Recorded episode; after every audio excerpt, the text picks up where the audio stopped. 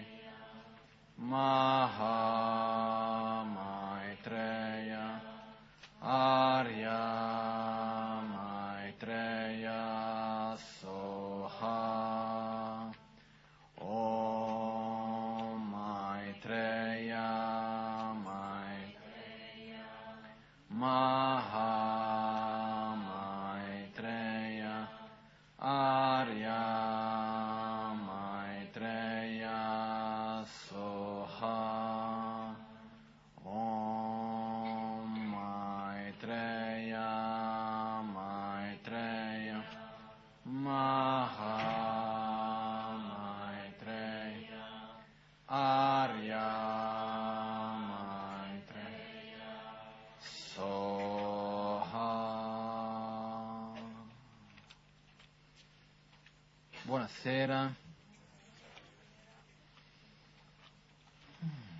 Oggi ci sono un po' di cose che volevo dire, volevo condividere. Innanzitutto volevo dire che eh, tornati da Borobudur, alcuni del centro siamo andati insieme, abbiamo fatto questo ritiro in Indonesia, a Borobudur, come facciamo tutti gli anni, e siamo tornati la settimana scorsa. E comunque, come sempre, è andato molto bene. C'erano più o meno una venticinque monaci che sono venuti dall'India.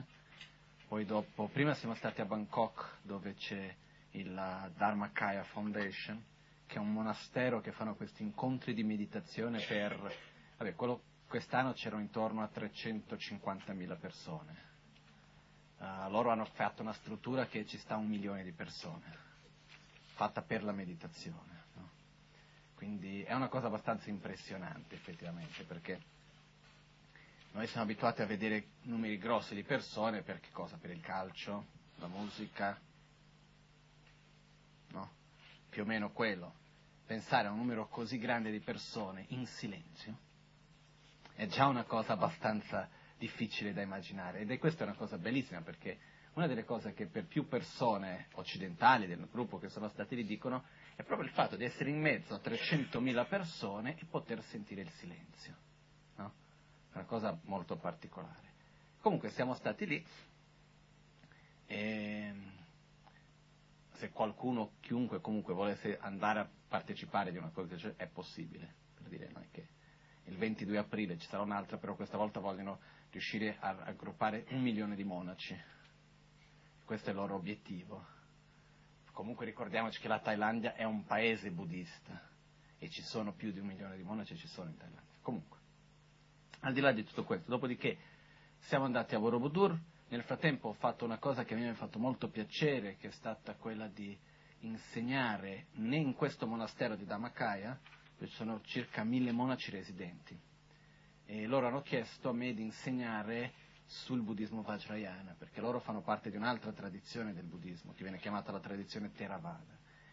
Ed è una cosa abbastanza storica, anche l'abate mi ha detto, guarda, ringrazio perché è stata una cosa storica che un maestro di una tradizione Vajrayana del Tibet venga a insegnare in un monastero Theravada. Questa è una cosa, non so se è mai successa nel passato, se è successa, comunque molto rara. Perché come mi diceva l'abate, lui diceva, sai qual è il problema? Che tutte le tradizioni, ognuno dice io sono la migliore, la mia tradizione è la migliore, la mia tradizione è la migliore, lui diceva, no?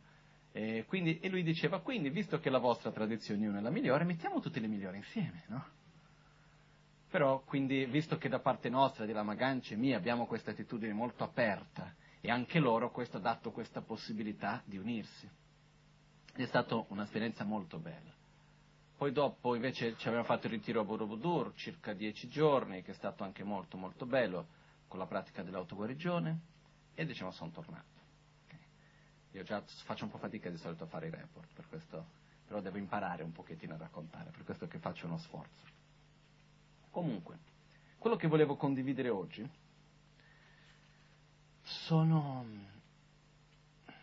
Il primo punto è quello dell'accettazione. Ed è una cosa che io ci tengo moltissimo a cuore, per me è uno dei punti, come si posso dire, di riferimento nel mio modo di essere. Ci ho voluto un po' per capire, ma dal giorno che ho capito, il giorno che quella cosa è stato, come si può dire, non solo una comprensione intellettuale, ma nella quale ho avuto una percezione più profonda che, come si può dire, quando perce- sentiamo qualcosa col cuore, che non è più una sola concezione intellettuale, la mia vita è cambiata abbastanza, nel senso che si soffre molto di meno. Quindi che cosa intendo dire per accettazione, per accettare? Si parte dal punto che problemi ci sono e ci saranno sempre. Quindi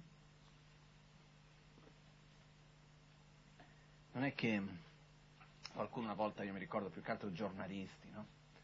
Certe volte sono, fanno di quelle domande che non sai neanche da dove ti è venuto in mente, però vi spesso chiedono, ah ma tu cosa fai nella tua vita? Pensano che il lama è quello che passa la vita in montagna a meditare, ogni tanto scende per insegnare, no? Purtroppo il lama dei tempi moderni è un po' diverso, per questo se io vi faccio la lista dei miei problemi, vi assicuro che riesce a competere abbastanza bene con la vostra, nel senso che problemi ci sono. E innanzitutto il punto più chiave non è che i problemi ci sono, ci saranno sempre, ovunque si vada, con chiunque si sia, ci saranno problemi, per alcune ragioni. Innanzitutto siamo ignoranti, egoisti, basta mettere due egoisti insieme che già problemi vengono fuori prima o poi, due persone che danno più valore a, me, a se stessi, prima o poi qualcosa verrà fuori. Che si stia in monastero, che si stia ovunque sia, che si voglia molto bene uno all'altro, prima o poi qualcosa viene fuori. Quindi è normale che ci siano problemi. Quindi quando io mi sono... Sembra una cosa molto banale, no? Dire problemi ci sono e ci saranno sempre. Però per me non lo è. Perché nel momento nel quale io ho capito problemi ci sono e ci saranno sempre, cosa vuol dire questo? Vuol dire che non devo allarmarmi quando c'è un problema, prima cosa. Perché è quello di turno, no? Che adesso c'è questo, Insieme con questo c'è un altro punto. Problemi esistono per essere risolti. Quindi dire che problemi ci sono e ci saranno sempre, accettare non vuol dire rassegnarsi, dire vabbè, già visto che problemi ci sono e ci saranno sempre, per ora mi tengo questo e non cerco di risolverlo perché tanto poi dopo appare da un altro. Così è meglio di no, perché sennò poi si accumulano e diventano ancora più difficili di gestire. Però i problemi ci sono e devono essere risolti, devono essere gestiti. Con questo però, nel momento nel quale io accetto che è un qualcosa che fa parte della vita, io posso anche dare un significato ad essi, dare un valore. E una delle cose che io ho osservato è che ogni situazione di difficoltà che io ho vissuto, chiamiamola questa problemi, eh, dopo sono riuscito a imparare qualcosa, sono riuscito a crescere con quella difficoltà, sia cose pratiche che si imparano, quindi sbagliando una volta, speriamo, si impara a non fare lo stesso errore un'altra volta. Però come, mi, come un, altro, un altro aspetto che c'è anche è che quando noi ci troviamo davanti a situazioni difficili, è lì che veramente andiamo anche a confrontare con chi siamo, andiamo a conoscere meglio chi siamo. Parlando qualche giorno fa con una persona, che di solito è abbastanza calma, eccetera, eccetera, mi raccontò che in una situazione particolare eh, comunque si è arrabbiata tantissimo, no? Che se non fosse un altro per tenerlo aveva detto guarda io l'avrei strozzato, ma veramente mi stavo per buttare addosso quella lì. Ed effettivamente quello che lui ha detto, poi ha detto però tu non sai quanto che io oggi ringrazio di quello che mi è accaduto. Perché? Perché quella situazione mi ha fatto vedere un aspetto mio che io non sapevo mica che esistesse. Quella rabbia che è venuta fuori, quell'odio che è venuto fuori in quel momento, io non sapevo di avere, non sapevo di poter reagire in quel modo. Se non fossi stato quella persona che mi ha detto quello che è successo di qua e di là, eccetera, eccetera, io non avrei conosciuto quell'aspetto di me. Perché quello che succede è che quando c'è una difficoltà, di solito esistono delle reazioni da parte nostra. Le reazioni di solito di che tipo sono? Attrazione, avversione. All'interno di queste c'è rabbia, invidia, rancore, eccetera, eccetera, attaccamento. E quello che succede è che questi sentimenti che noi abbiamo esistono non per colpa delle situazioni che sono intorno a noi, ma per il fatto che noi abbiamo questi sentimenti dentro di noi. E le situazioni non fanno altro che andare a svegliare, in qualche modo, quel sentimento che noi abbiamo dentro di noi. Quindi se un aspetto è inesistente in noi stessi, può succedere di tutto che nulla farà che quell'aspetto sorga. Questa è una cosa per me chiarissima. Perciò, quando noi viviamo una situazione di difficoltà, quello che succede è che le reazioni che noi abbiamo, le abbiamo non per colpa della situazione, ma perché quello è un aspetto che noi abbiamo. Quindi, se dobbiamo trovare la colpa a qualcuno, la colpa è nostra. Io oggi, verso oggi questo pomeriggio, è venuta qua una scuola con i bambini di circa undici dodici anni, erano che una sessantina, qualcosa del genere. E parlando con loro, ho chiesto, vi siete mai arrabbiati? Tutti sì. Com'è? È bello arrabbiarsi? Tutti no. Com'è? Vi sentite male? Sì. E perché vi arrabbiate? Boh. Chi lo sa, no? Per dire, già da bambini noi sappiamo che la rabbia, la gelosia, l'invidia, eccetera, eccetera, non ci fanno bene. Però noi abbiamo queste reazioni perché noi crediamo, e, qua, e questo è uno dei punti importanti, noi crediamo che la rabbia non sia perché io mi arrabbio, ma è perché l'altro mi ha detto e l'altro ha fatto. Noi siamo prontissimi a puntare il dito addosso a tutti, tutto.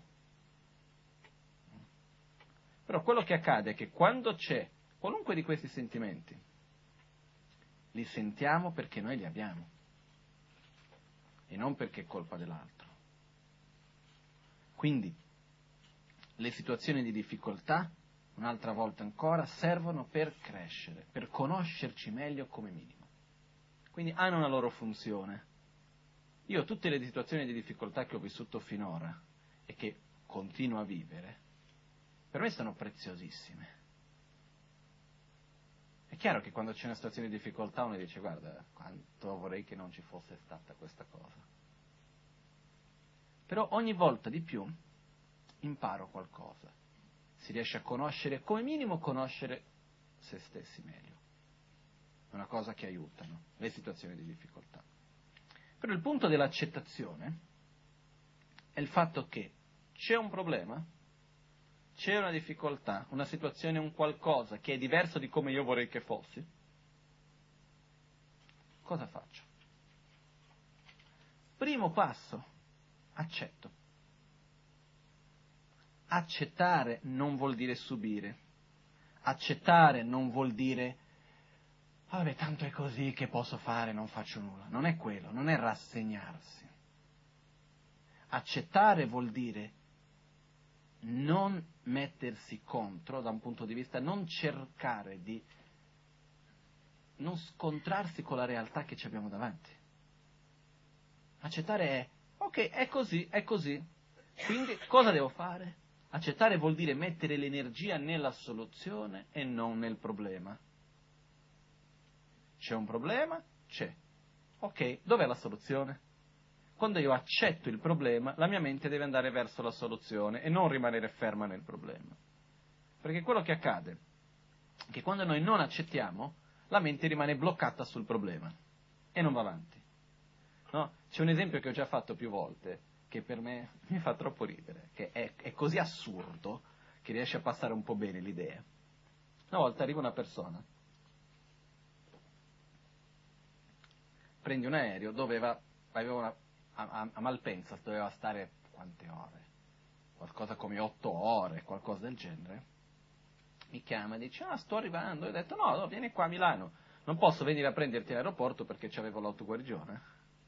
Ho detto qualcosa, non mi ricordo più che cos'era. Comunque, ho detto: non posso venire a prenderti in aeroporto, prendi un pullman, vieni a Milano, quando io ho finito tutto, alla sera tardi, mentre vado su a Verbania dal Bagnano, che saranno più o meno mezzanotte e l'una, ti porto in aeroporto. Faccio tardi in modo che tu dopo non deva stare ad aspettare troppo in aeroporto, mangiamo qualcosa con calma, eccetera, eccetera. Ho detto: va bene. Ho detto: però mi raccomando una cosa, le tue valigie, invece di portarle avanti e indietro, li puoi tenere in un locker, un posto che si può chiudere in aeroporto, però guardi gli orari. Ho detto: va bene. Arriva questa persona, ma mi sa che non c'era l'autoguarigione perché ero libero. Comunque arriva questa persona, e dico: ah, tutto bene? Sì, sì, però c'è un problema. Ho detto: quale? Le mie valigie. Ho detto: le hai lasciate in aeroporto? Sì. Che ora chiude? A mezzanotte. A che ora riapre? Alle cinque del mattino. A che ora hai il volo? Alle cinque del mattino. Quindi ho detto: vai in Brasile senza valigie? Cosa vogliamo fare? Ho detto: va bene. Ho preso la macchina, siamo andati in aeroporto, ho preso le sue valigie, tornati indietro, cenate, eccetera, eccetera. Però a questo punto, perché faccio questo esempio? Perché io ho chiesto a lei: ma perché hai fatto questo? Ho detto: hai chiesto a che ora, quali erano gli orari? Ho detto: sì. Quindi eri al corrente che non avrebbe potuto lasciare le valigie lì? Lei ha detto: sì. E perché l'hai fatto? Perché non lo accettavo da qualche parte e mi dicevo che non doveva essere così. No? Quindi questo è un esempio per me proprio grossolano a tutti i livelli. È una situazione che è un problema, tra virgolette, che non è un vero problema comunque, perché è diversa di come uno vorrebbe, è una realtà che uno c'ha davanti che è diversa di quello che uno vorrebbe che fosse la realtà, però cosa fa comunque? Non l'accetta. E dice: anche se è così, io faccio come se fosse diverso. Il problema qual è? È che poi ci ritorno indietro. Quindi quello che succede è che non avete mai detto o sentito dire: ma non può essere così. Ci troviamo davanti a una situazione di difficoltà. Ah no, questa persona ha fatto, quell'altro ha detto, è successo così così, ma non può essere così. Ma è così, eh. Hai visto con i tuoi occhi? Sì, ma non può essere, eh, è così. O se no quando c'è non è giusto, è successo, ma non è giusto, guarda, giusto o non giusto, così è stato. dobbiamo andare avanti. Quindi quando non si accetta, si rimane bloccati. L'immagine per me dell'accettazione è quella che sto camminando, a un certo punto c'è un muro davanti a me. Quando io non accetto è che mi metto davanti al muro a piangere, ma guarda questo muro non dovrebbe essere qua, eccetera, eccetera. Mi faccio tutte le sceneggiate che c'è il muro, però il muro continua.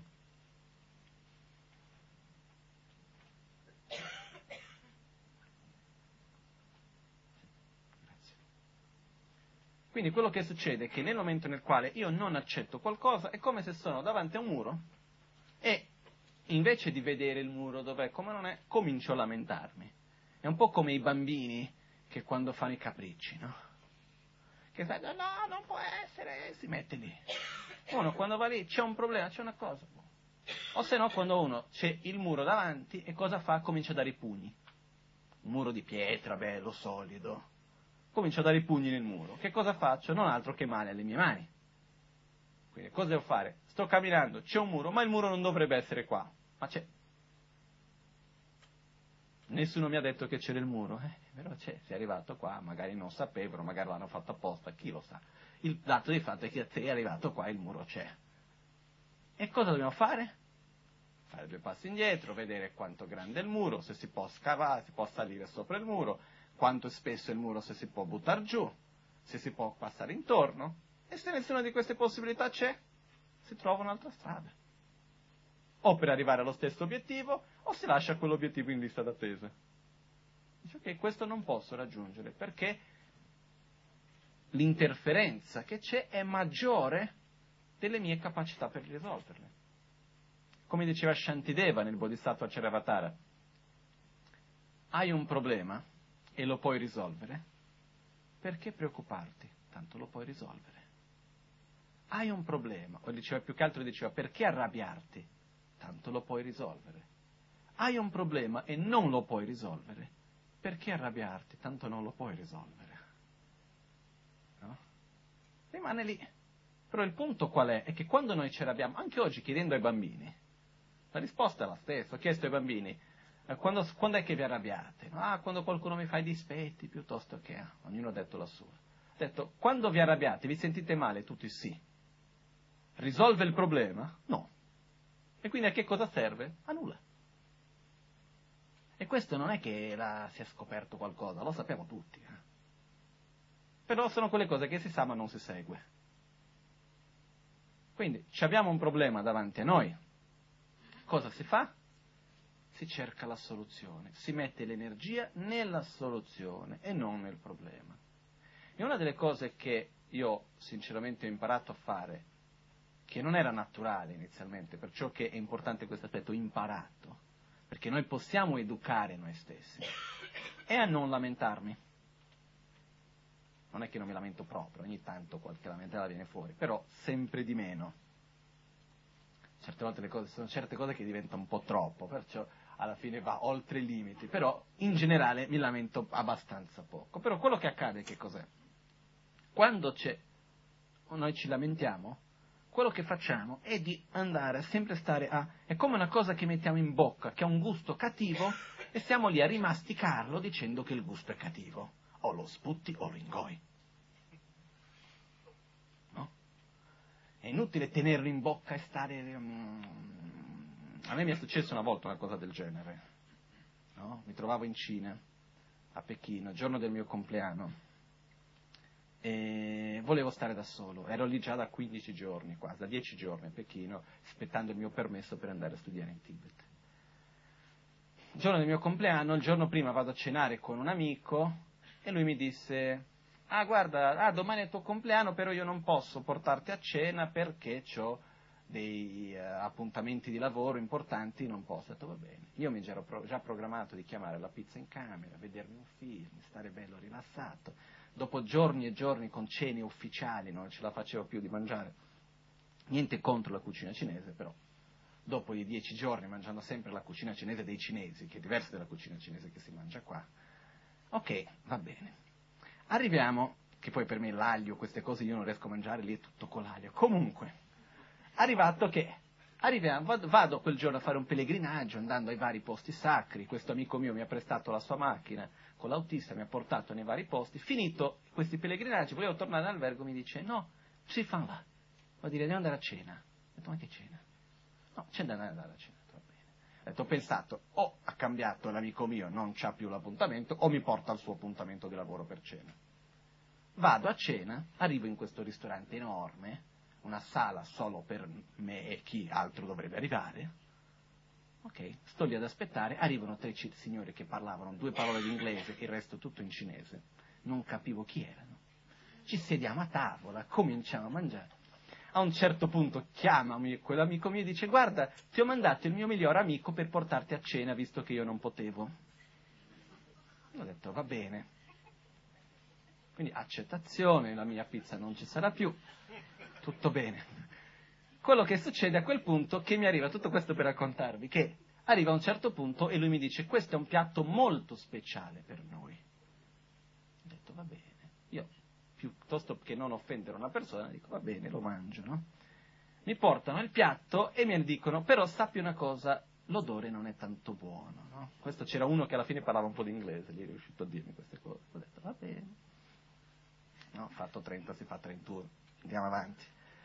Arriva quella cosa, era una sorta di funghi, che la immagine che mi è venuta in mente quando è arrivato quello, immaginate una stanza piena di scarpe vecchie, no?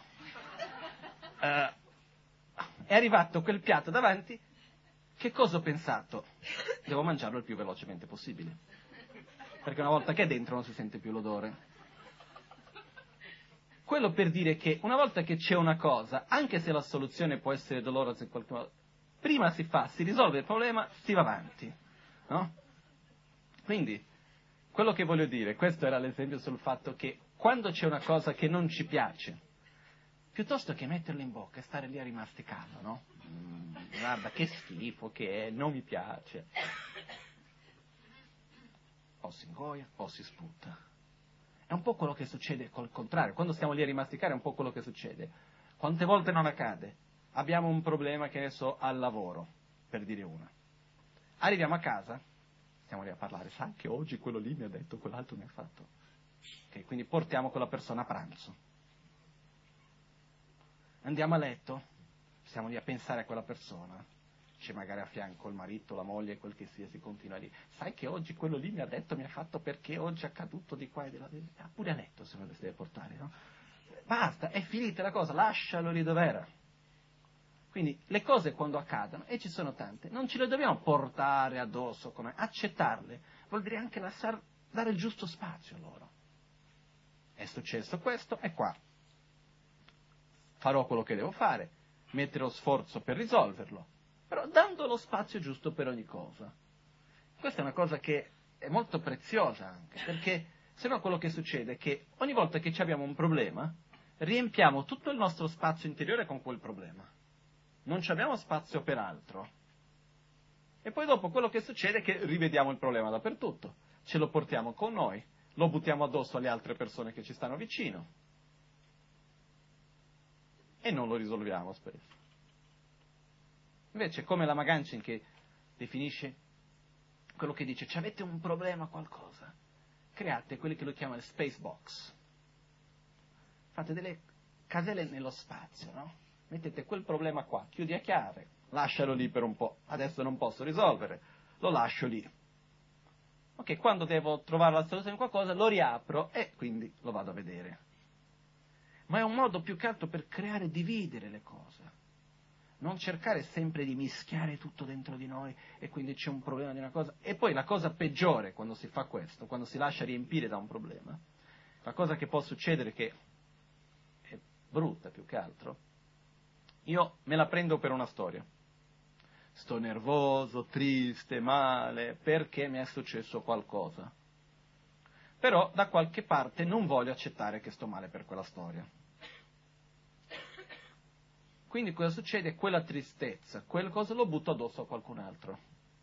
Perché tu mi hai detto, perché tu mi hai fatto, lo vado a buttare addosso a qualcos'altro. Quindi io vado, tra virgolette, a creare un problema per giustificare dei miei sentimenti che in verità sono relazionati ad altre cose. Il problema di questo, la difficoltà di questo, è che spesso tutto questo accade in un modo quasi che incosciente. Ossia, io ho già visto questo in diverse persone, che una persona arriva, è tutta nervosa, comincia a bisticciare per una cosa o l'altra, mai visto la persona bisticciare per quel tipo di cose lì. Ma guarda, e dico, che c'è che non va?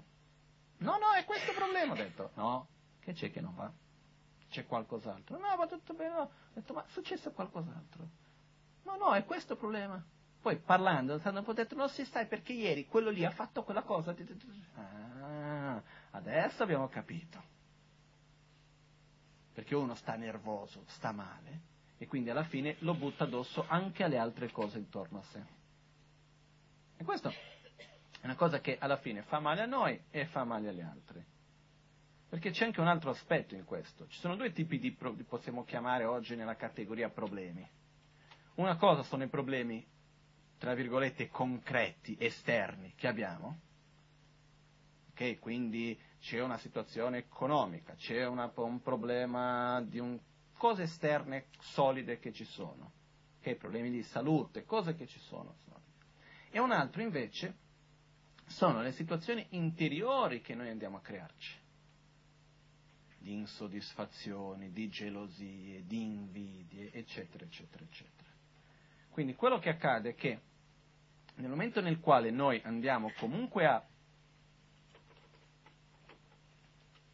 dire, ok, questa cosa c'è, la devo affrontare, vado a cercare la soluzione. In qualche modo, quando noi accettiamo il problema, noi, come si può dire, lo spazio che diamo a quel problema rimane il suo. Perché se no, quello che accade è che se noi riempiamo sempre, i problemi esterni è un po' più difficile di farlo, ma con i problemi interni, quindi che di solito si vanno insieme anche, eh, prendono tutto lo spazio interiore. E la cosa più grave, più grave o meno grave, comunque grave, che accade, è che quando noi abbiamo un sentimento di disagio, che può essere questo, la tristezza, la rabbia, l'invidia, la gelosia, l'insoddisfazione, eccetera, eccetera, però non sappiamo individuare il perché. Quindi cosa facciamo? Buttiamo questo sentimento addosso a una cosa piuttosto che l'altra. Creiamo, tra virgolette, andiamo a creare dei problemi per giustificare quel sentimento che abbiamo, ma però, però alla fine, risolvendo ognuna di quelle cose, cambiando ognuna di quelle cose, quel sentimento rimane. Io ho avuto un'esperienza simile a questa quest'anno passato, che c'è stato un momento nel quale sentivo, come si può dire, una sorta di un'insoddisfazione, una tristezza in qualche modo. E parlando un giorno insieme con la Gangchen, sono andato e ho detto, lui dice, guarda, non sto tanto bene. E lui ha detto, ma dimmi che cos'è, risolviamo, cioè, quello che sia, cambiamo, non è un problema. Ho detto, sai che non te lo so dire cos'è. Se io vado a cercare di dire è questa cosa, se vuoi cose che ti faccio la lista di cose che io vorrei che fossero diverse, c'è una lunga lista. Ma se prendo una per una e vado a vedere, ma risolvendo questo, questa mia sensazione se ne va? No. Questo, quello, quell'altro neanche. Quindi alla fine è per questa ragione che mi sento così, no? Ho detto, guarda, per dirti la realtà, non so evidenziare il perché mi sto sentendo così. Te lo so dire che mi sento in questo modo, però non so specificare il perché. Quindi non vado a cercare di risolvere delle cose, di cambiare delle cose, per risolvere un sentimento che non viene da quello. Alla fine cosa ho fatto? Ho detto, guarda, amici, secondo me devo aspettare. Lui ha detto, bene. Ho detto che ho aspettato, ho lasciato il tempo anche per aver più chiarezza di quel sentimento, di lasciarlo venire a galla. E in certi casi quello che accade, che nel mio ho capito dopo un po' meglio da dove veniva quel sentimento, però nello stesso tempo che comunque la situazione, senza dover cambiare nulla, più che altro era una decisione mia da prendere, che mi stava angosciando in qualche modo. Quindi quello in qualche modo mi ha... Una volta la decisione presa, ho visto che quel sentimento si è passato e ho capito da dove era. Però il punto è, quando noi abbiamo un sentimento interiore di conflitto, di tristezza, di insoddisfazione, eccetera, eccetera, e non siamo sicuri che sia a causa di una cosa piuttosto che di un'altra, non andiamo a cercare di cambiare di tutto e di più per risolvere quel problema e buttare addosso quel sentimento addosso ad altre cose, se non siamo sicuri di che cos'è. Perché se no io vado a fare di tutto per far risolvere una cosa, non risolvo quel sentimento, però dopo comunque il prezzo di quella cosa che ho fatto devo continuare a pagare. Mentre quel sentimento rimane ancora. Quindi,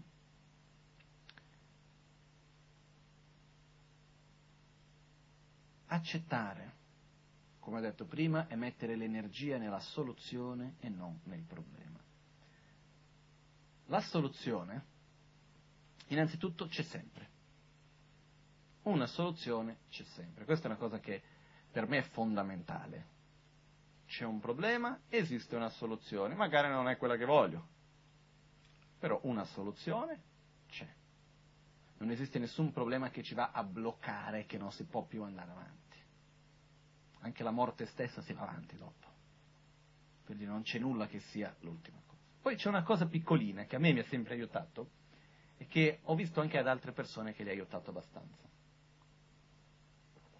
Spesso quando abbiamo un problema, quello che ci fa soffrire sono le preoccupazioni che andiamo a creare, perché il problema non è proprio chiaro, non è che sappiamo esattamente come le cose andranno.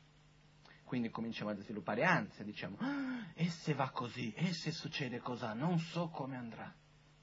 Quindi io faccio così, e dico, ok, c'è questa cosa, nel peggior caso qual è? Qual è il peggior scenario? Nel peggiore dei casi deve succedere questo, quello, quello, quell'altro. Ok? È così grave? No. Quindi mi rilasso. Dico, ok, faccio di tutto per risolverlo, però peggio di così secondo me non può andare. Ok, quindi se, fa, se sarà così, ho i mezzi per comunque, uh, come si dice in italiano, di mh, affrontare quella situazione, sì. Quindi va bene. Lo faremo. Perché una delle cose che ci crea sofferenza quando siamo davanti a un problema che c'è un punto di domanda è il fatto che quando, che ne so, io mi ricordo una volta una persona che aveva un problema legale. Era una cosa che era stata messa in mezzo a una situazione e che alla fine c'era la possibilità che venisse fuori un problema legale, che poi alla fine non c'è neanche stato. E parlando con questa persona, era tutta preoccupata, io dicevo, qual è il peggio, il peggior cosa che può succedere? Che vado in arresti domiciliari. Ho detto, scegliamo un bel posto. Ad Albagnano. C'hai tanti amici, uno si sta bene, stai lì, due anni, tre anni, cose da fare ce ne saranno tante. Ho detto, effettivamente sì, mi dicevano. Quindi ho detto, appunto, nei peggior dei casi, si risolve in qualche modo, si fa qualcosa. Perché quello che succede è che mentre siamo davanti a un problema che c'è un incognito, stare a dire a se stessi no, non è vero, non accadrà quel peggio, da un certo lato ci diciamo noi stessi non accadrà il peggio, da un altro lato diciamo ma chi me lo dice? Ma chi me lo può assicurare che non sarà così? Quindi creiamo un conflitto interiore. Nel momento nel quale dico farò tutto affinché il problema sia il minore possibile, però anche se fosse il peggio lo affronterò. Questo aiuta a togliere un po' di quell'ansia, quel peso che ci viene addosso, no? Um, so, tante situazioni di questo genere. Comunque, il fatto è, quando siamo davanti alle situazioni, mettere la nostra energia verso la soluzione e non verso il problema. Vedere sempre che c'è una soluzione. E E qua c'è un punto che è molto importante, che sarebbe il secondo punto che volevo parlare oggi, che è il fatto di avere fiducia in se stessi. Credere in se stessi. Credere nella possibilità di fare, di risolvere, di crescere, di migliorare, di andare avanti. Perché una delle difficoltà che avviene è che quando siamo davanti a un problema, poi dopo che succede? Uno sta a guardare il problema e non va a vedere la soluzione. Io per esempio, per mia forma di essere, di pensare, ogni volta che succede un problema sto già pensando alla soluzione. già cercando la soluzione, dov'è, come fare, eccetera, eccetera, no?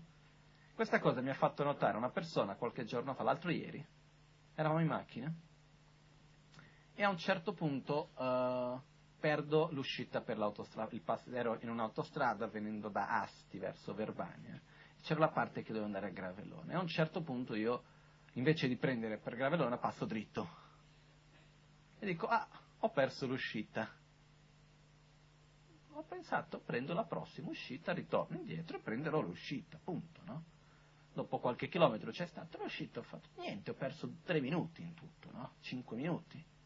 Tutto bene, tutto normale. Questa persona mi ha detto, guarda, io sarei già stata qua a preoccuparmi, ah, ho perso l'uscita, cosa faccio adesso? Ma perché ho perso l'uscita? Non... Eh, ho perso l'uscita, non ero concentrato abbastanza. C'è un'altra, che è una cosa banale. Però spesso riusciamo ad avere ansia anche per le cose banali, a star male anche per le cose banali, e queste si accumulano nei giorni, no? Quindi quello che accade, c'è un problema, sappiate che ave- abbiamo tutti una soluzione, in qualche modo la troveremo, ci sarà tra virgolette da pagare qualcosa, sì, perché lo sforzo c'è sempre da mettere, se vogliamo la soluzione senza sforzo dimentichiamoci. Perché questa non esiste. Però comunque c'è sempre una via. E qua arriva il punto che per trovare questa via, per avere la certezza di questa via, è importante avere fiducia in se stessi. Quando parlo di avere fiducia in se stessi, parte da un principio ancora più profondo, potremmo dire così. Che è una fiducia in se stessi che... è quella di credere che io posso cambiare, credere che io ho la capacità di migliorare me stesso, di essere diverso, no? Questa è una delle cose che oggi, questa pomeriggio, ho cercato di trasmettere ai ragazzi che sono venuti, perché ho detto, guarda, avete visto che ho, parlando con loro, mi hanno più detto loro che io, li ho portato a dire che la rabbia, la gelosia, l'invidia, eccetera, eccetera, non fanno bene, quindi facciamo qualcosa per eliminarli. Però possiamo fare, questo è importante. Non è che siamo qua in una situazione nella quale noi veniamo completamente, non è che siamo, come si può dire, un, delle vittime del mondo che ci circonda. E quindi non possiamo far nulla. Noi siamo responsabili delle nostre azioni, siamo responsabili di ciò che facciamo, di ciò che facciamo. Quindi è possibile cambiare. Ognuno di noi ha il potenziale, la forza, il potere di cambiare le proprie abitudini, di cambiare il proprio modo di essere, di, sc- di fare delle scelte in un modo piuttosto che in un altro, e quindi di trovare anche le soluzioni per ogni cosa che ci si trova davanti. Dobbiamo chiedere aiuto a certe persone, in certi momenti serve aiuto, ricordandoci che certe volte la soluzione vuol dire prendere una strada diversa, vuol dire mollare quell'obiettivo. Succede, a me mi è già accaduto più di una volta, di avere degli obiettivi per me importantissimi. È stato facile? No. Però arrivi a un certo punto che dici, posso andare avanti? No. Ma ho sbagliato qualcosa? Non mi pare. E perché non posso andare avanti? Perché la, il mondo non dipende solamente da me. Sono altre persone che fanno altre decisioni, siamo interdipendenti, e in quel caso particolare altre persone hanno preso delle decisioni che impedivano a me di andare avanti. Voglio lottare, in certi casi può essere buono, in altri casi non, nel mio caso ho detto no, perché vado a creare più danni che benefici. Quindi ho detto niente, mollo il colpo. E qua c'è un altro punto anche, che è quello che per orgoglio spesso pre- preferiamo tenere, dire che vinciamo, piuttosto che dare la vittoria all'altro. Ma succede certe volte che, è come io mi trovo in questi giorni in una situazione simile di questo genere. Una persona in particolare, tutta una situazione abbastanza complessa comunque, nella quale si deve arrivare, io ho l'obiettivo di arrivare a un certo punto. Però non dipende solamente da me, dipende anche da quest'altra persona. Questa persona crea mille problemi, ma cose che uno non riesce neanche ad immaginarsi. E io in qualche modo, alla fine, può sembrare che io do sempre la vinta all'altro. E dico, ok, questa cosa lo posso fare, lo dovrei fare? No, ma lo faccio. Serve a qualcosa? A me no, però visto che lo vuoi. In qualche modo, perché? Perché il mio obiettivo qual è? Arrivare al punto finale. Quindi non è che io lo sto facendo perché uh, mi lascio mettere i piedi in testa, piuttosto perché mi lascio andare, no. È trovare qual è il miglior modo per arrivare al risultato che io voglio. Perché se succede che io per il mio orgoglio dico no, questa cosa non la faccio perché non è giusto, perché non deve essere così, vado a fare non altro che fare questo percorso diventare molto più lungo e magari creare delle interferenze per poter ottenere il risultato che voglio. Quindi certe volte è anche importante saper dare la vincita all'altro vincendo se stessi. Non so se è chiaro questo, no? Ed è una cosa che per me il fatto di... è una grande vittoria saperlo fare, poterlo fare. Il fatto che, perché in questo modo anche senza rabbia, senza rancore, comunque il fatto di dire ok, guarda, vuoi questo? Tienilo. Perché per me è una vittoria poter dartelo invece di andare a lottare, a litigare, eccetera, eccetera. Nel mondo normale può essere visto come una sconfitta. Per me invece è una vittoria. Poi è chiaro che ogni caso è un caso diverso, si deve comunque valutare, vedere il perché, il come di ogni caso, ogni situazione. Però il punto è, quando vediamo che un percorso non è il percorso migliore per noi, meglio molare che tenere quel percorso per arroganza, per orgoglio. Perché quello va anche a sua volta, diventa il, do, il problema diventa doppio poi dopo. Quindi, stiamo andando in un percorso, ci abbiamo una difficoltà, non abbiamo la soluzione, prendiamo un altro perché la vita passa. E quello che accade, il tempo che io sto lì a bisticciare con quel problema, a lamentarmi di quella storia, il tempo che sto lì a star male, a rodermi perché c'è quella cosa, do, do, do, do, do, do, do. Potrei usare quel tempo per prendere la mia energia e metterla per qualcos'altro. E fare tante altre cose belle che si possono fare. Perché alla fine, nella vita abbiamo un certo numero di anni. Ogni anno è fatto di dodici mesi, che sono fatti di più o meno trenta giorni, e così via. Il tempo che ho è quello, l'energia che ho è quella. Ma perché devo stare a perdere il mio tempo con certe cose che poi non c'è neanche una soluzione? Invece uso la mia energia dove io so che potrò avere un risultato. Almeno credo. Poi se non è così, metto comunque da un'altra parte. Quindi su questo c'entra anche il fatto che quando noi mettiamo davanti a noi una realtà che per me è essenziale, ma che spesso facciamo finta che non ci sia, che è la morte, i problemi cambiano, eh? La lista di priorità cambia. Certe cose diciamo, ma che me ne frega di questo problema? Sono altre cose a cui pensare, altre cose a fare. Però è una cosa che, volendo o non volendo, è una realtà, no? E, ed è una cosa che a me, personalmente, qualcuno può mi ha già dat- detto che sono un po' strano, però a me è un argomento che mi piace molto parlare, riflettere. Perché io non vedo niente di male nella morte. No? Io, secondo me la morte è bellissima, nel senso che, innanzitutto, la morte dà la possibilità del cambiamento. Immaginiamo come sarebbe questo mondo se non ci fosse la morte. È anche difficile da immaginarlo, però sarebbe un caos totale, di più di quello che è già.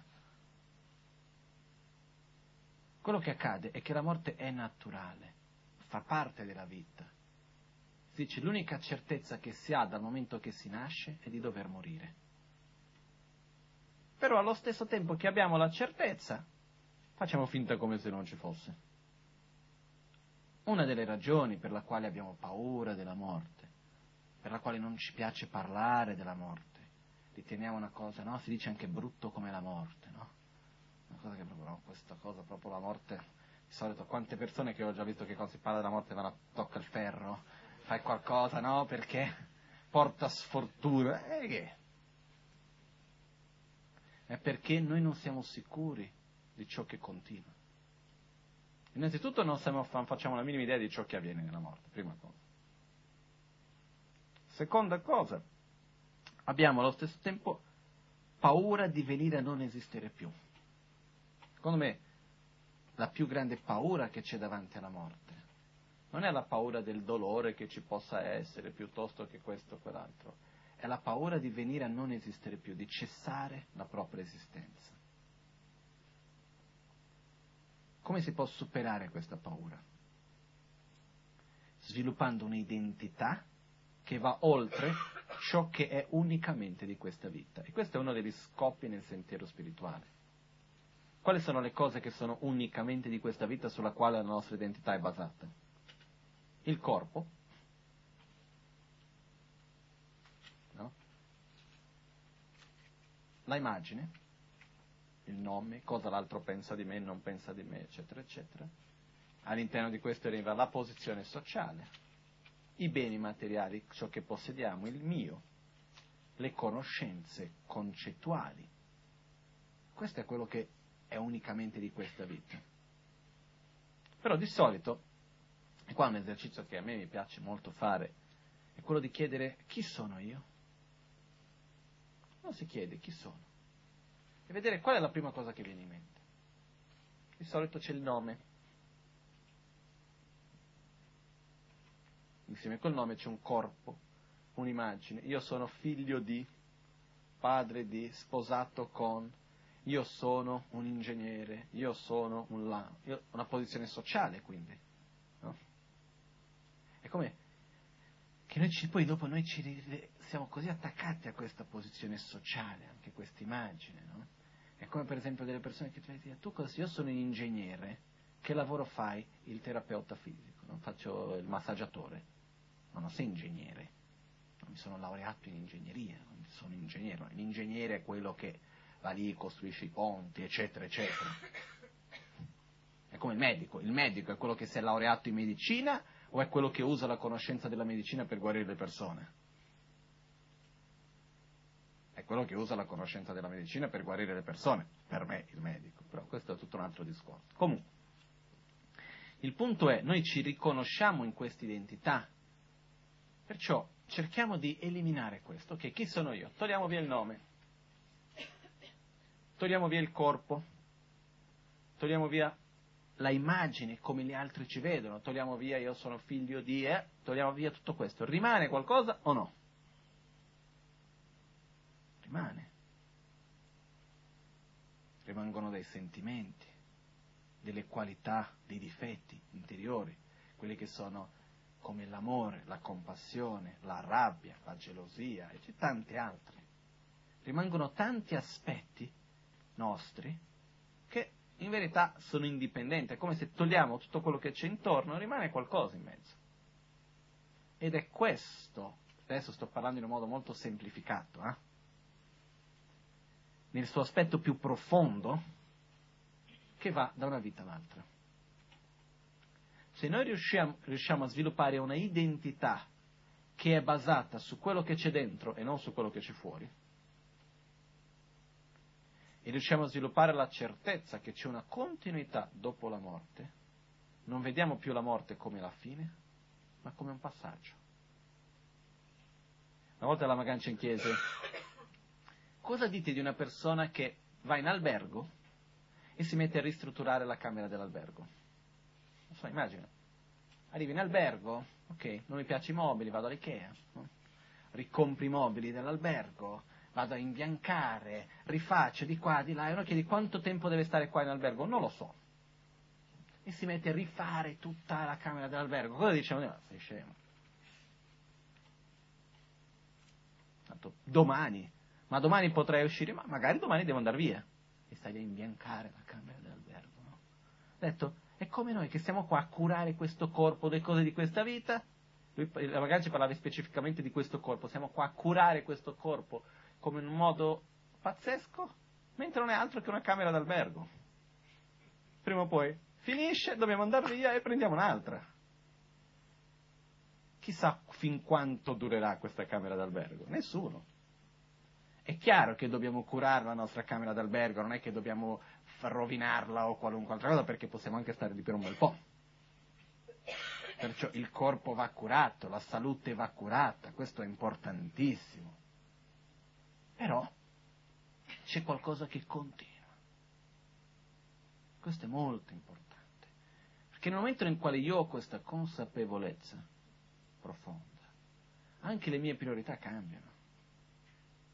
Io davanti a una situazione, piuttosto che rovinare quello che c'ho dentro, con la rabbia, con il rancore, eccetera, eccetera, no, vedo, c'è la situazione davanti, ok, è quello.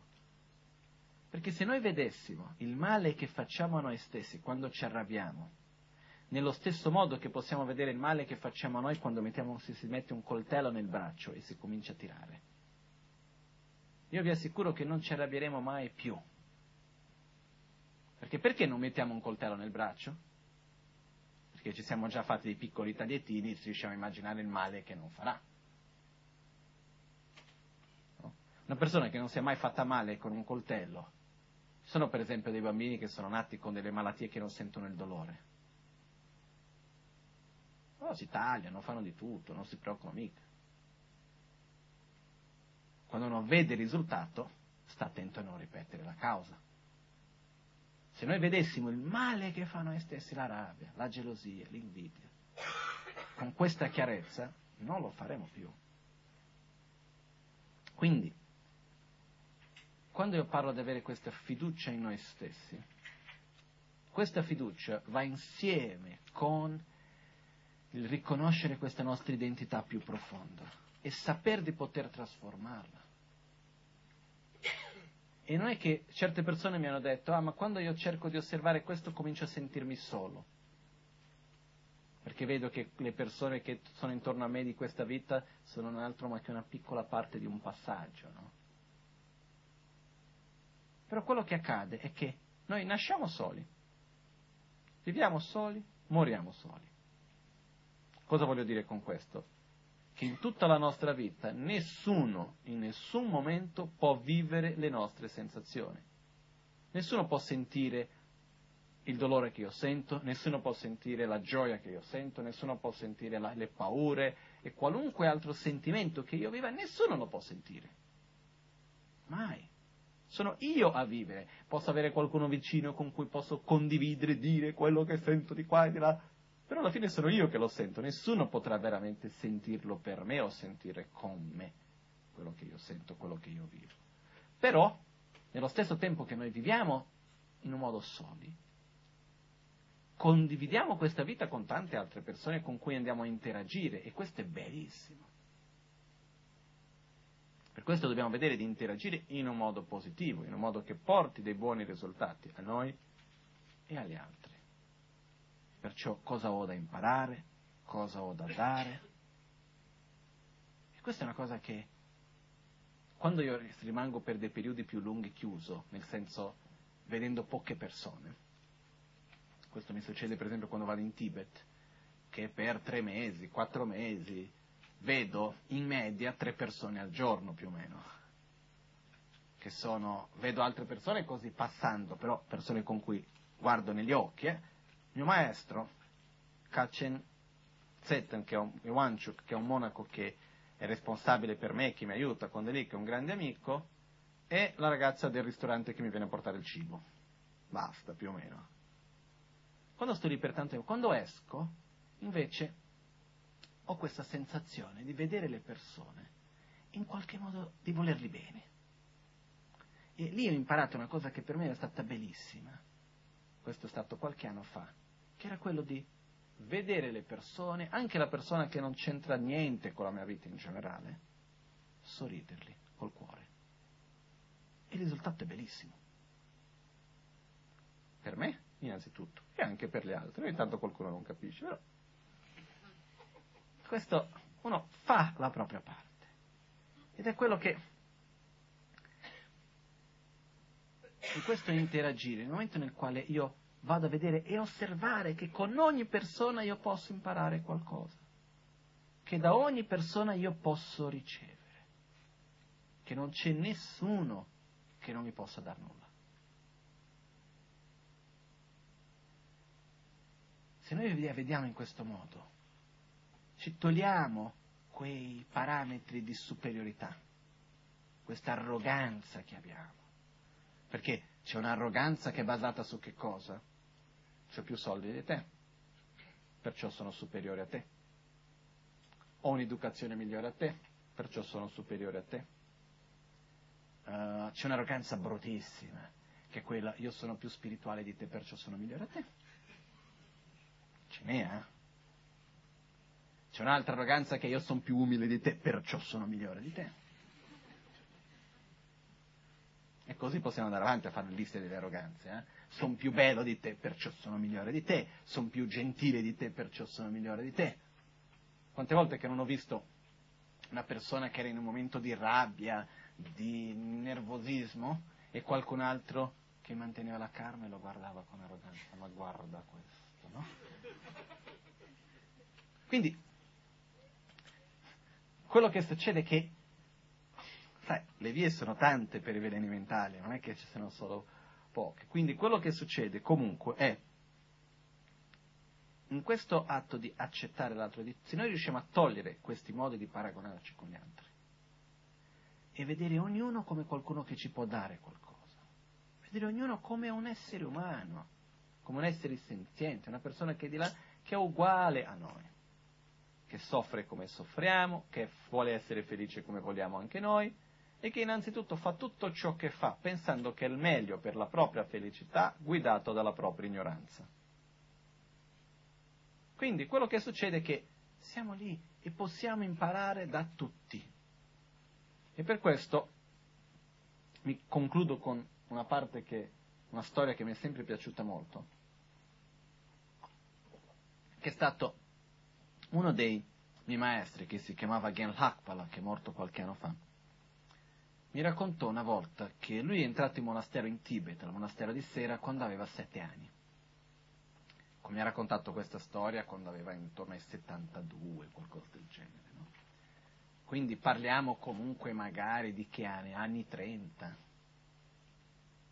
un po' prima, anni venti, comunque non importa. Era in Tibet e lui ha detto che quando è entrato in monastero, nei primi anni, c'era un monaco lì che era detto, mi aveva anche detto il nome del monaco, che non me lo ricordo più, e mi ha detto che c'era un monaco che era un monaco un po' anziano, era visto come il monaco che è venuto male. Nel senso, non sapeva leggere e scrivere, aveva una conoscenza, per non dire piccola, per non dire inesistente, piccola della filosofia, non sapeva fare le cerimonie, si vestiva male, stava tutto il giorno a chiacchierare, a fare gossip di qua e di là, faceva dei lavoretti in monastero, però ormai era anziano, non poteva neanche far tanto. Era uno di quelli che era in monastero, eh, però no, no, non aggiungeva nulla al monastero, in qualche modo. Quindi quando i bambini studiavano, e non studiavano tanto bene, il suo maestro diceva, mi raccomando, studia bene, se no diventerai come lui. I bambini ci dicevano, ah, io non vogliamo essere come lui, era l'esempio di quello che proprio, come lui no. Un giorno questo qua va da un suo allievo, dico allievo perché, non perché lui gli insegnasse qualcosa, ma perché in monastero dopo una certa età tu hai l'obbligazione di essere responsabile per un nuovo monaco che entra. Non c'è neanche un monaco al monastero che non abbia un monaco più anziano di sé, che è responsabile di se stesso. Anche l'abate c'è un altro monaco che è responsabile di lui. Perciò se io nel monastero vado lì e rompo delle regole, io sono responsabile, però anche il mio maestro. Maestro in quanto è un tipo di maestro particolare che è colui che è responsabile per me. Quindi questo monaco anziano, anche se non sapessi nulla a principio, aveva un monaco più giovane di cui era responsabile. Il monaco più anziano ha il compito di guidare nella vita del monastero il monaco più giovane, di insegnargli le regole, assicurarsi che lui rispetta le regole, eccetera, eccetera, e il monaco più giovane ha il compito di servire il monaco più anziano. Comunque, un giorno questo monaco più anziano, quello che non è andato molto bene, va da questo suo sorta di allievo e disse: guarda, non venire da me per tre giorni. Non venire da me nel senso che lui doveva venire a portargli l'acqua, eccetera, eccetera. Ha detto: non venire a portarmi l'acqua, non, non fare nulla, non venire a trovarmi per tre giorni, perché io vado a morire. Va bene. Ha detto: mi sta prendendo in giro. Perché una cosa che c'era in Tibet era abbastanza comune, abbastanza comune nel senso che succedeva. Non tutti i mesi, né con tutti, però i grandi maestri arrivavano a un punto nel quale riconoscevano: è arrivato il momento della mia morte. Si mettevano a meditare e in meditazione morivano. Ed è una cosa che ci vogliono delle grandi realizzazioni per essere capaci di fare una cosa di questo genere. Ci sono alcuni anche che sono di altre storie, che provavano di farlo, non riuscivano. No? Comunque, arrivato questo, lui dice: ok, è arrivato il momento della mia morte, devo morire. Vabbè, figuriamo. Ci sta prendendo in giro, meglio per me che per tre giorni non devo portargli l'acqua. Me ne vado. Torna dopo di tre giorni e trova lui seduto nella posizione di meditazione. Davanti a sé c'erano il legno per bruciare il corpo, la corda, tutto quello che era necessario. Era morto. Però c'è un punto, uno potrebbe dire: sì, ha detto, vedrei che alla fine ve lo farò vedere chi sono, si prende un veleno, si suicida. Come si fa a sapere che non era un suicidio allo stesso tempo? Perché quando una persona muore in meditazione, rimane nello stato di meditazione nel, all'ultima parte del processo della morte, che viene chiamata la chiara luce. E questo si può percepire perché, anche se non c'è più battito cardiaco, eh, le estremità del corpo diventano fredde, eccetera, eccetera, al parte del cuore, del petto, al centro del petto, rimane tiepido. C'è ancora un po' di calore, il corpo non puzza, eccetera, eccetera. Quindi, e questo può durare una settimana, dieci giorni, venti giorni, un mese, anche di più. Perché vuol dire che la persona non è ancora completamente morta, perché il processo della morte non è finito e non rimane in meditazione, in questo stato profondo della mente, che è la migliore opportunità di sviluppo spirituale che abbiamo nella vita. Comunque, questo monaco era in questo stato. È rimasto così per una settimana, qualcosa del genere. E sono rimasti tutti a dire: guarda, cioè questo mio maestro, Genlachpala, lo diceva: io ho visto con i miei propri occhi, non giudicare mai nessuno. Anche quello che sembra il più sfigato, quello che non sa nulla, l'ultimo, non sai mai veramente chi è. Questo è una realtà. Perciò, prima di sentirci migliore di un altro, dobbiamo assicurarci di chi è l'altro. Perciò, Non, non c'è perché sentirci migliore di nessuno, non c'è perché andare a giudicare l'altro, dire questo è così, questo è cos'ha, questo è buono, quello è cattivo. Che, che ne so io veramente chi è quell'altro che c'è davanti a me? Perciò questa è un'altra cosa che io cerco spesso di fare, che è quello di non giudicare l'altro. Io posso dire: ok, quella persona ha avuto questa e quell'attitudine che non mi piace, ma che ne so io veramente dietro nella mente cosa pensa l'altro? Io non lo so. A me mi pare, questa è un'altra cosa anche che è bella, di cambiare certe abitudini che noi abbiamo verbali, no? Quindi invece di dire è così, a me mi pare così. A me mi pare che questa persona ha fatto questo, a me mi pare che quella cosa è così, eccetera, eccetera. Perché non è detto che sia nel modo come l'abbiamo detto noi. Quindi questa è una cosa. Invece di dire è così, è cosa, a me mi pare così, cosa. Questa è una cosa che aiuta. E un'altra parola che secondo me dobbiamo togliere dal vocabolario è la parola se. Se ver- verso il passato. La parola se usata nel passato. Se io fossi stato, se quella volta invece di fare così sarebbe stato così. Non c'è se, è successo così. Le cause e condizioni hanno portato ad essere così com'è. Se mettiamo il se davanti, dopo possiamo mettere qualunque altra cosa. Perciò siamo ora qui, è inutile stare a rivedere se, ma, se, no. E questo anche in qualche modo, questa direzione ci aiuta. Comunque, quello che stavo dicendo era il fatto di vedere ognuno come persone che ci possono dare qualcosa, come persone che ci possono dare un contributo, persone che ci possono aiutare, senza dover sentirci migliore di nessuno, senza dover sentirci superiore a nessuno. E questa è una cosa bellissima. Dani semchen tamchela yishin norbul helape tunjo drube sampai tanto cheber zimbrsho. Un verso detto da Geshe Lan Rintampa, in un testo che si, chiama, si chiamano gli otto versi dell'addestramento mentale. No? Possiamo vedere, prima o poi possiamo anche studiare insieme questo testo. Il, all'inizio dice, vediamo la traduzione come sarebbe, Dani semchen tamchela yishin norbul helape, possa io vedere ogni essere visenziente come essendo più prezioso che il gioiello che esaudisce tutti i desideri. E vedere ogni essere come, come, come il gioiello che esaudisce i miei desideri, e possa io sempre tenere gli esseri cari nel mio cuore. Quindi il fatto che qualunque, ovunque andiamo, con chiunque siamo, non metterci a giudicare, a sentirci superiore piuttosto che, ma cercare di vedere l'altro. E questo è un punto bello, cercare di vedere l'altro non per la posizione sociale che ha, non per come fisicamente sia, non per quanto ricco o povero o quanto educato o no possa essere, per il nostro concetto di educazione poi, ma guardare oltre questo, quello che c'è dentro. Quindi questa è una cosa per me bellissima. È un esempio che ho già fatto tante volte, lo ripeto, è quello di... Quando vediamo le persone, che sono persone che di solito sono, siamo abbastanza indifferenti a loro, che può essere il classico esempio per me il cassiere del supermercato. Perché cosa succede? Poi dopo stiamo lì passando, chi è quella persona? Ah, è il cassiere. Di solito è la cassiere. No? C'è lì, di solito cosa vediamo? Vediamo, no, non è una persona, è la cassiere. È un ruolo. Invece no, è una persona che ha i suoi problemi, le sue gioie, tutto quello che abbiamo anche noi.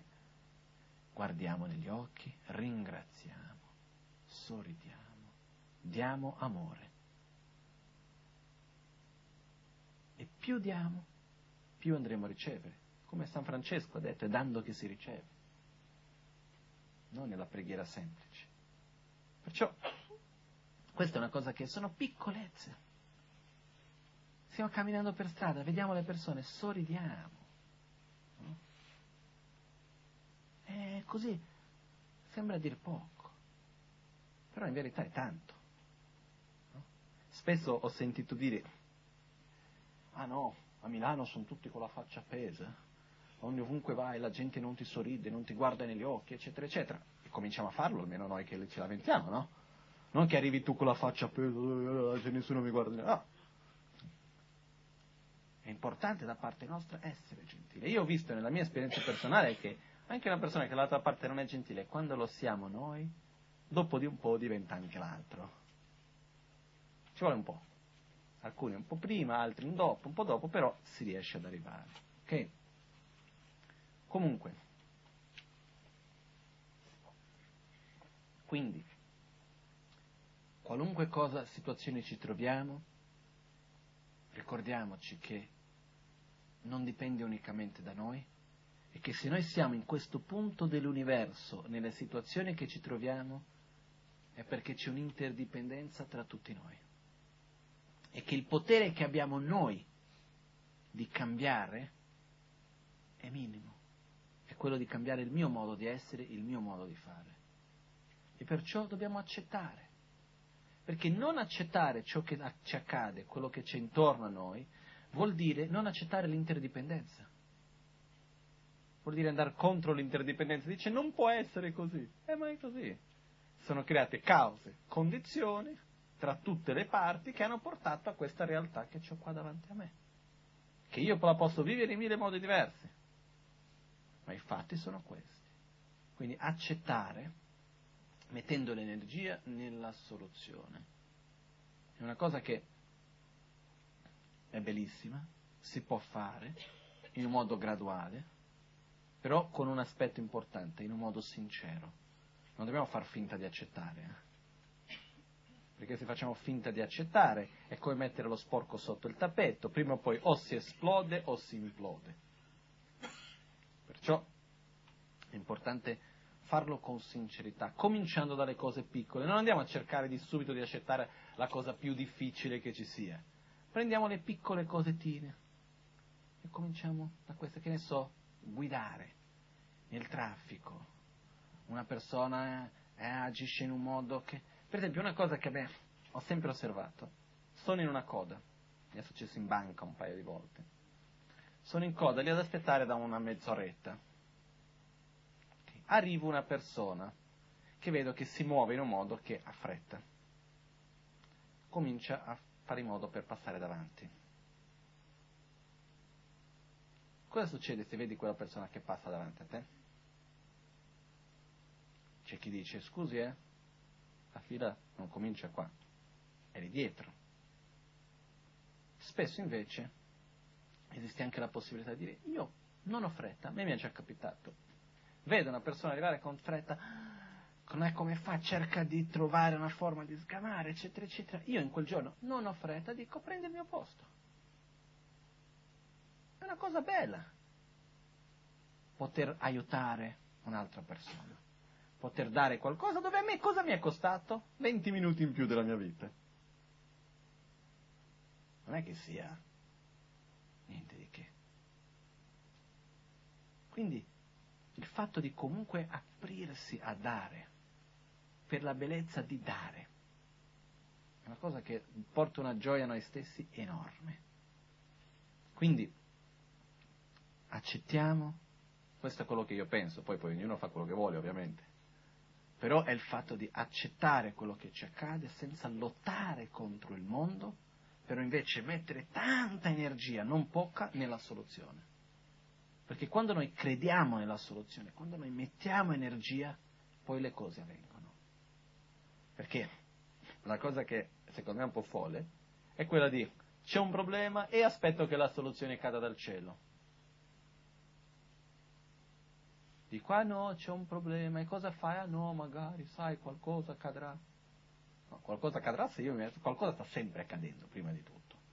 Però la soluzione viene quando io metto l'energia in quella direzione, quando faccio qualcosa per, far, per farlo, se no no. Quindi questo è importante di ricordarci, ogni problema è anche un'opportunità, in un modo e in un altro. Perciò adesso basta parlare, io parlo troppo. Uh, adesso facciamo la meditazione. E... comunque ricordiamoci, non puntare il dito sull'altro, ma rivedere il nostro proprio modo di agire. E qualunque cosa accada, ripeto, qualunque cosa, non è mai una ragione per arrabbiarsi. Questa è un'altra cosa che è veramente importante. Adesso facciamo la pratica dell'autoguarigione. Per qualcuno che può essere magari la prima volta uh, o tra le prime volte, comunque è una pratica nella quale usiamo la respirazione, la concentrazione, la visualizzazione, la recitazione dei mantra, i gesti che vengono chiamati mudra. Ci concentriamo principalmente che quando inspiriamo, immaginiamo come luce nettere che riempie il nostro corpo e va a revitalizzare le nostre qualità interne. Quando espiriamo, buttiamo fuori tutte le nostre negatività, come la rabbia, la gelosia, l'invidia e tutto il resto. Quindi facciamo proprio questo modo di concentrarci, per dire, quando io andrò a dire, no, quindi al chakra del cuore purifichiamo la rabbia, eccetera, eccetera, non è che stiamo a pensare, ah, oggi dopo di qua cosa vado a fare a cena, devo trovare quella persona... Cerchiamo di ricordarci della nostra rabbia, dei nostri rancori, eccetera, eccetera, e proprio senza nessun attaccamento a questi sentimenti li buttiamo fuori. Okay? All'alba o al tramonto, di notte o durante il giorno, possano i tre gioielli concederci le loro benedizioni, possano aiutarci ad ottenere tutte le realizzazioni e cospargere il sentiero della nostra vita con molti segni di buon auspicio. Trascedele.